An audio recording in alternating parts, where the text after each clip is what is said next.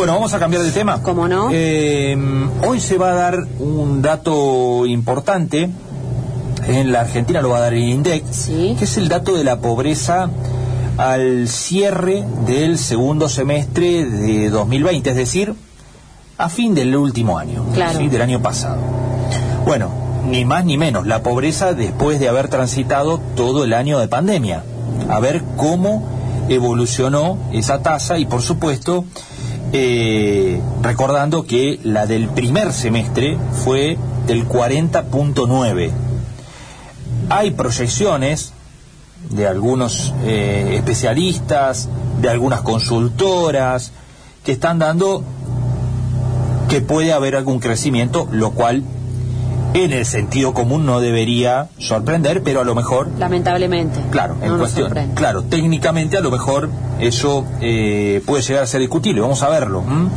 Eh, lo cierto es que eh, vamos a hablar de ese tema, se va a dar a conocer, decíamos, hoy a las 16 el dato de la pobreza al cierre de 2020, re- insistimos con eso también, es la pobreza que había en diciembre del año pasado, y vamos a hablar de este tema con Leopoldo Tornaroli, que es economista, miembro de la CELAS, eh, el Centro de Estudios Distributivos Laborales y Sociales, eh, que gentilmente nos atiende y ya lo estamos saludando. Leopoldo, ¿cómo va? Buen día. Hola, buen día. ¿Cómo va? ¿Bien? Bien, bien, todo bien. Bueno, Esperando también ansiosos por el, el. El dato. el dato de esta tarde. Bueno, eh, ¿se puede anticipar que va a haber un crecimiento? En realidad, a ver, déjame, déjame aclarar, aclarar, hacer una pequeña introducción de, de, de- de tu muy buena introducción, solo un- un- una pequeña precisión sobre lo que dijiste. Vamos. El número que vamos a conocer hoy, más que el número a finales de diciembre, es el número del promedio del segundo Bien, correcto. Bien. eh, es, es conocer cuántos pobres hubo en promedio en el segundo semestre. Eso se compone tanto de información del tercer trimestre como de como del cuarto, del cuarto trimestre.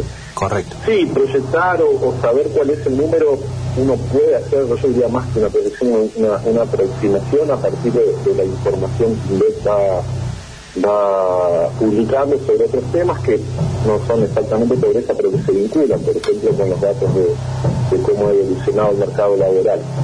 Eh, normalmente, para nosotros, eh, los economistas, otro dato que usamos es el, el de distribución del ingreso, que en este caso INDEC recién lo va a publicar la semana próxima, entonces no, no tenemos esa, esa aproximación que nos ayudaría a estar un poquito más preciso.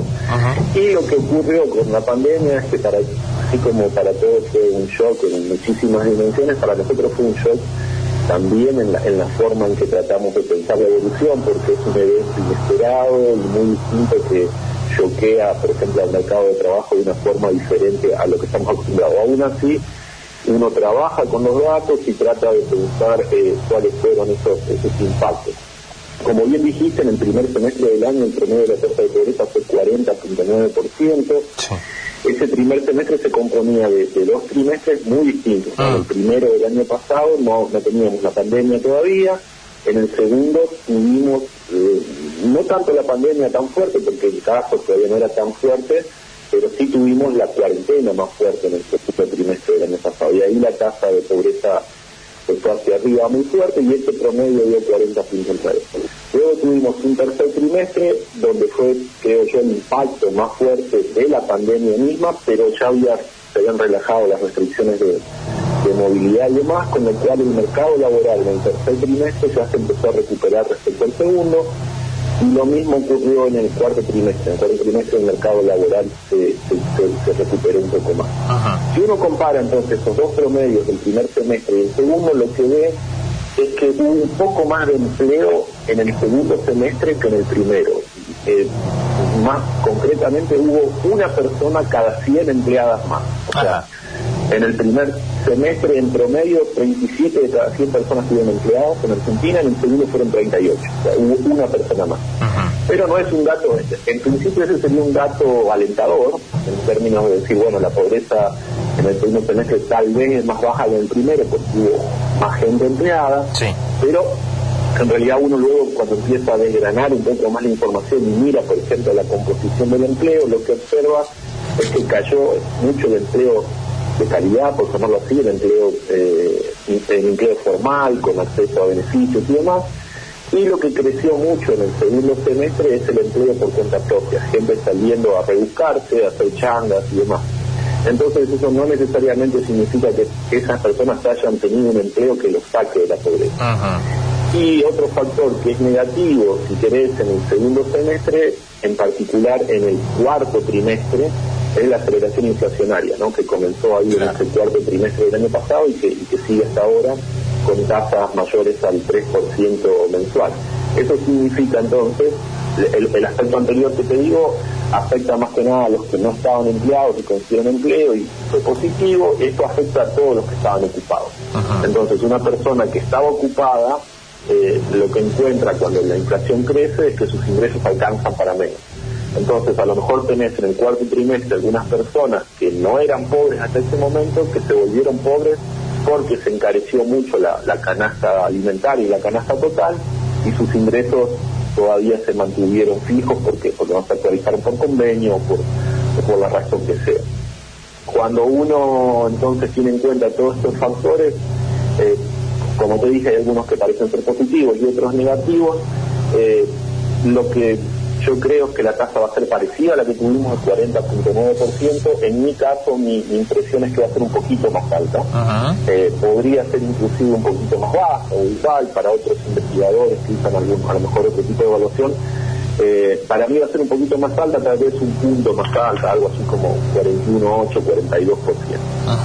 Bien, eh, la cuestión inflacionaria es muy determinante. Vos decías, bueno, siguió hasta acá.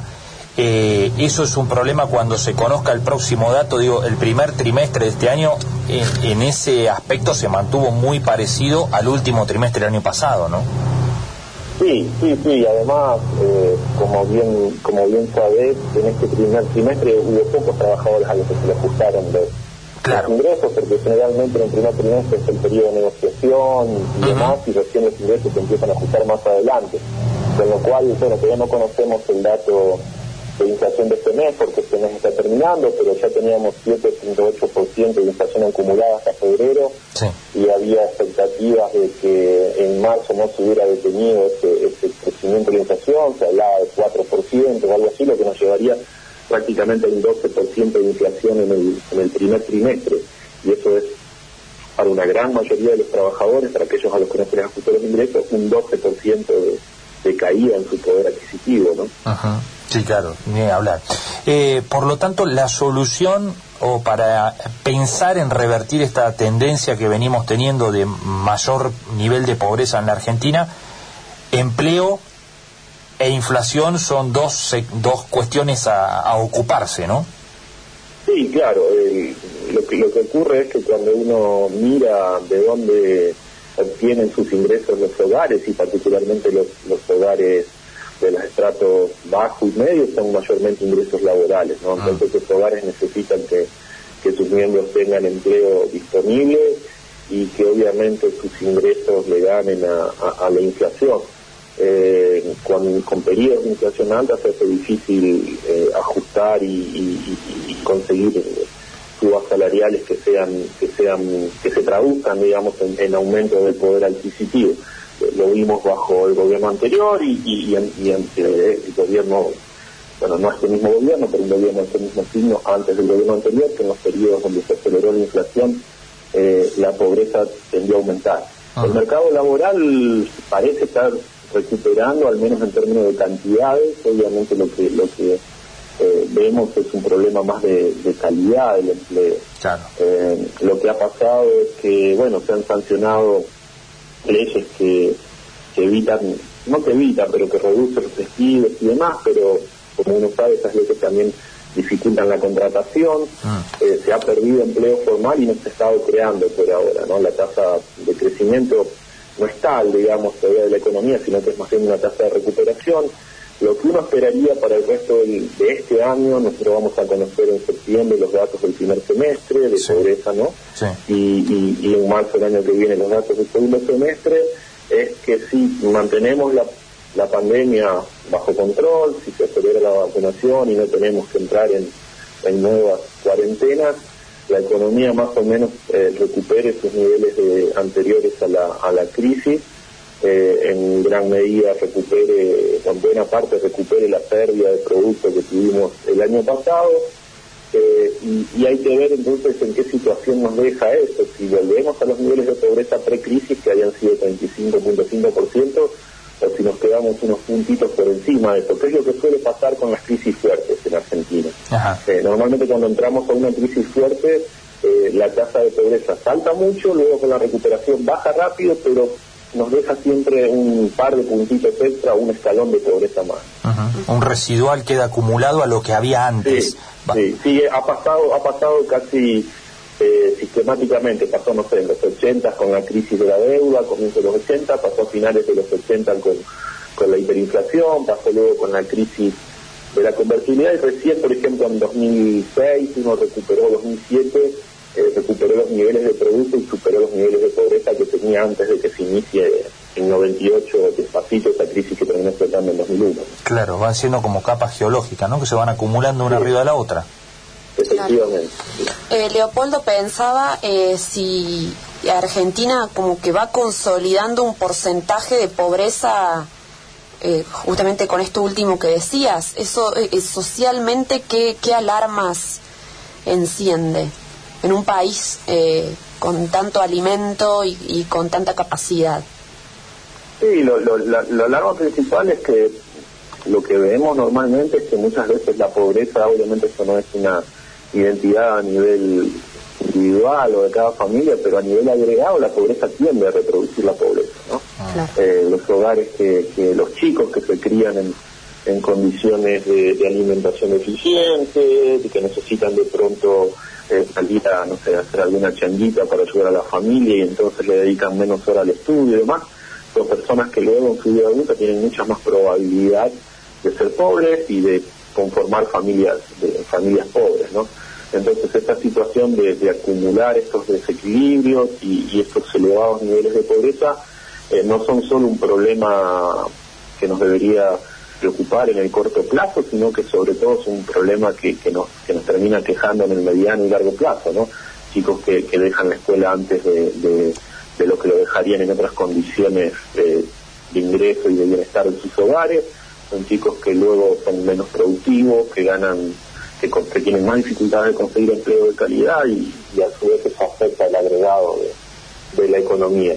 Eh, en, en Argentina efectivamente uno tiene condiciones para que el hambre no, no, no sea un, un, problema. Eh, en una economía capitalista como la nuestra, eso no necesariamente se da a través del, reparto de alimentos, sino de que los hogares tengan suficiente empleo y generen los ingresos para poder comprar esos alimentos que, que sí están disponibles. no Es un problema más de, de generar empleo que, que otra cosa. Claro. Bueno, y este proceso que describías recién, cómo fue, si uno toma, no sé, 40 años de la Argentina, cómo se fue este, acumulando todo este proceso de pobreza, ¿no? Porque teníamos niveles de un dígito de pobreza en la Argentina hace 40 años atrás. Eh, y hoy estamos hablando de, arriba de 40. los primeros, claro, los primeros datos que conocemos de, pobreza de Argentina, que uno puede conocer, que van hasta, hasta los 70, de pronto son datos que son más referidos a la capital federal y a Gran Buenos Aires, pero de cualquier modo, eh, si uno los compara con los datos de Capital Federal y Gran Buenos Aires de ahora, eh, nos dan una, una mirada de lo que pasaba hace 40 años atrás y, efectivamente eran datos de un dígito, luego en los 80 empezó a crecer a, por encima del 10%, a mediados tuvo ya desequilibrios macro que lo llevaron a 15, 18, vino la crisis de, la, de las hiperinflaciones y, ahí subió mucho, bajó con la primera etapa de la convertibilidad, luego tuvimos el, llamado efecto tequila, aquel de, que afectó a los, a los que llaman mercados emergentes por, por, un, problema que tuvo México, y a partir de ahí la pobreza estuvo creciendo hasta 2002, donde empezó a caer. Eh, parecía que con ello de las tasas chinas ya habíamos encontrado la solución, pero en realidad, bueno, de nuevo empezamos a enfrentar problemas macro a partir de de 2010, 2011 y desde entonces, casi una década completa, no vemos avances sostenidos en la reducción de la pobreza. Hemos tenido años donde la pobreza se redujo, como por ejemplo 2015, 2017, eh, pero son, son años normalmente electorales donde donde el Estado aumenta el gasto público y de algún modo logra reducir la pobreza, pero que normalmente se paga con aumentos de la pobreza los años siguientes debido a los desequilibrios macroeconómicos que se generan. Tal cual. Eh, no, me preguntaba si eh, la medición estructural de la pobreza, más allá de la que mide INDEC con el ingreso, daría aún más, un porcentaje aún más alto. No, en, realidad, a ver, bueno, ahí hay que de, ponernos de acuerdo un poco en qué, entendemos por estructural, pero por ejemplo, una medición que, que normalmente eh, consideramos eh, como estructural es lo que llamamos la pobreza multidimensional, ¿no? Que mira otras dimensiones de bienestar diferentes al ingreso. El ingreso es una dimensión uni, la medición de ingreso es unidimensional, mira solo el ingreso, la multidimensional mira otras cosas, como por ejemplo salud, educación, acceso a vivienda y servicios públicos, ese tipo de cosas. En general, la medición eh, multidimensional tiende a ser más estable en el tiempo y no afectada por coyunturas como, como esta, pero en, el caso particular de esta coyuntura es probable que sí tenga un efecto en la pobreza eh, multidimensional, todavía no conocemos los datos como para afirmarlo, pero una de las, de las dimensiones que, que se miran de los hogares es si los chicos en edad escolar asisten al sistema educativo. Eh, por lo que sabemos de la información de otros lugares del mundo y lo que esperamos de acá es que toda la pandemia, la cuarentena y las medidas que se tomaron pueden haber tenido efectos muy negativos en términos de altas desvinculaciones de chicos del sistema educativo. Y eso efectivamente ocurrió si hay hogares, sobre todo hogares más bien pobres por ingreso, que por falta de conectividad o por falta de incentivos dentro del hogar hayan generado que los chicos se desvinculen y no vuelvan al sistema educativo, eso puede provocar un salto en la en la pobreza multidimensional. El INDEC por ahora no tiene una medida oficial de pobreza multidimensional, pero cada seis meses también publica un informe que se llama algo así como informe de condiciones de vida, donde mide individualmente las dimensiones que uno le gustaría integrar en un en una medición de pobreza multidimensional, acceso a salud, eh, educación y, condiciones de vida en general respecto a la vivienda y el acceso a servicios. Entonces, cuando uno vea esos indicadores, puede construir un indicador multidimensionista, a ver si efectivamente eh, la, la pandemia también tuvo un impacto en la pobreza estructural. Bien, perfecto. Bien, Leopoldo, te agradecemos muchísimo estos minutos, ha sido muy amable. Bueno, muchas gracias y que tengan buen día. Igualmente, adiós. Leopoldo Tornaroli, sí, economista, miembro de CELAS, el Centro de Estudios Distributivos Laborales y Sociales eh, de la Universidad Nacional de La Plata. Así es. Bueno, comentándonos esto y anticipando un poco lo que se va a conocer esta tarde, a partir de las 4, cuando el INDEC dé a conocer el nivel de pobreza correspondiente al promedio del segundo semestre este, tal como bien lo señalaba recién Leopoldo, es el promedio del segundo semestre del año pasado.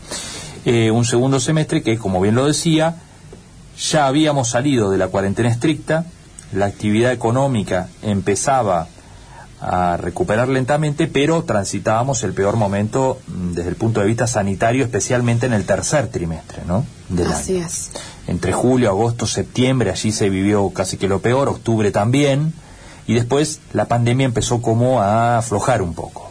¿eh? Hasta ahora que parece estamos este, levantando eh, y empezando a transitar lo que es la segunda ola.